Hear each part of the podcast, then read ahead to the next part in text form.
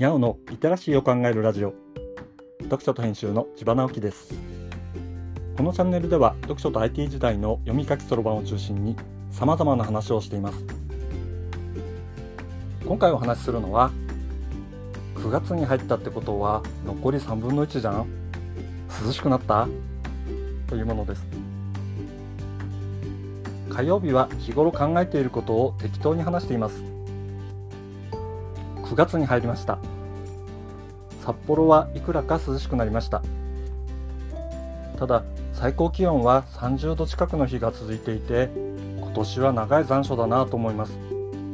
まだ夏が続いている感じです。暑い暑いと言っていたらこの間えもう？と思ったニュースがありました。クリスマスケーキの予約が始まったという話です。職場でその話をしたらテレビでおせち料理の早期予約もやっていたよと返されました。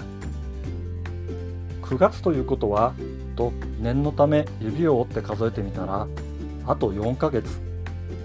今年も残り3分の1なのですね。ついこの間6月って聞くともう半分と気づいてドキッとするなんて話をしていたのです。残りがどんどん少なくなっていくのはなんだか焦りますよね。年が改まるからといって何かが大きく変わるわけではないけれど区切りを作らないとだらしなく過ごしてしまうからななんて首相なことを毎年考えていますが結局焦るだけでなんとなくダラダラと過ごしているかもしれません。そろそろ暑さを言い訳にしないで今年の追い込みに入らなきゃと思いました。さて来年の目標を立てようかな。っ てそれはさすがに気が早いですね。あなたは今年の目標をどれくらい達成しましたか？残り3分の1はどのように過ごしますか？ぜひコメントで教えてください。今回は9月に入ったってことは残り3分の1じゃん。涼しくなった？という話をしました。今日はここまで。読書と編集では IT を特別なものではなく常識的なリテラシーとして広める活動をしています。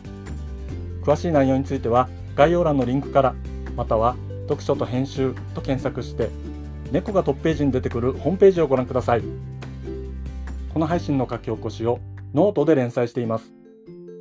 こちらも概要欄にリンクがありますのでフォローいただけると嬉しいです。今日もワクワクする日でありますように。千葉直樹でした。ではまた。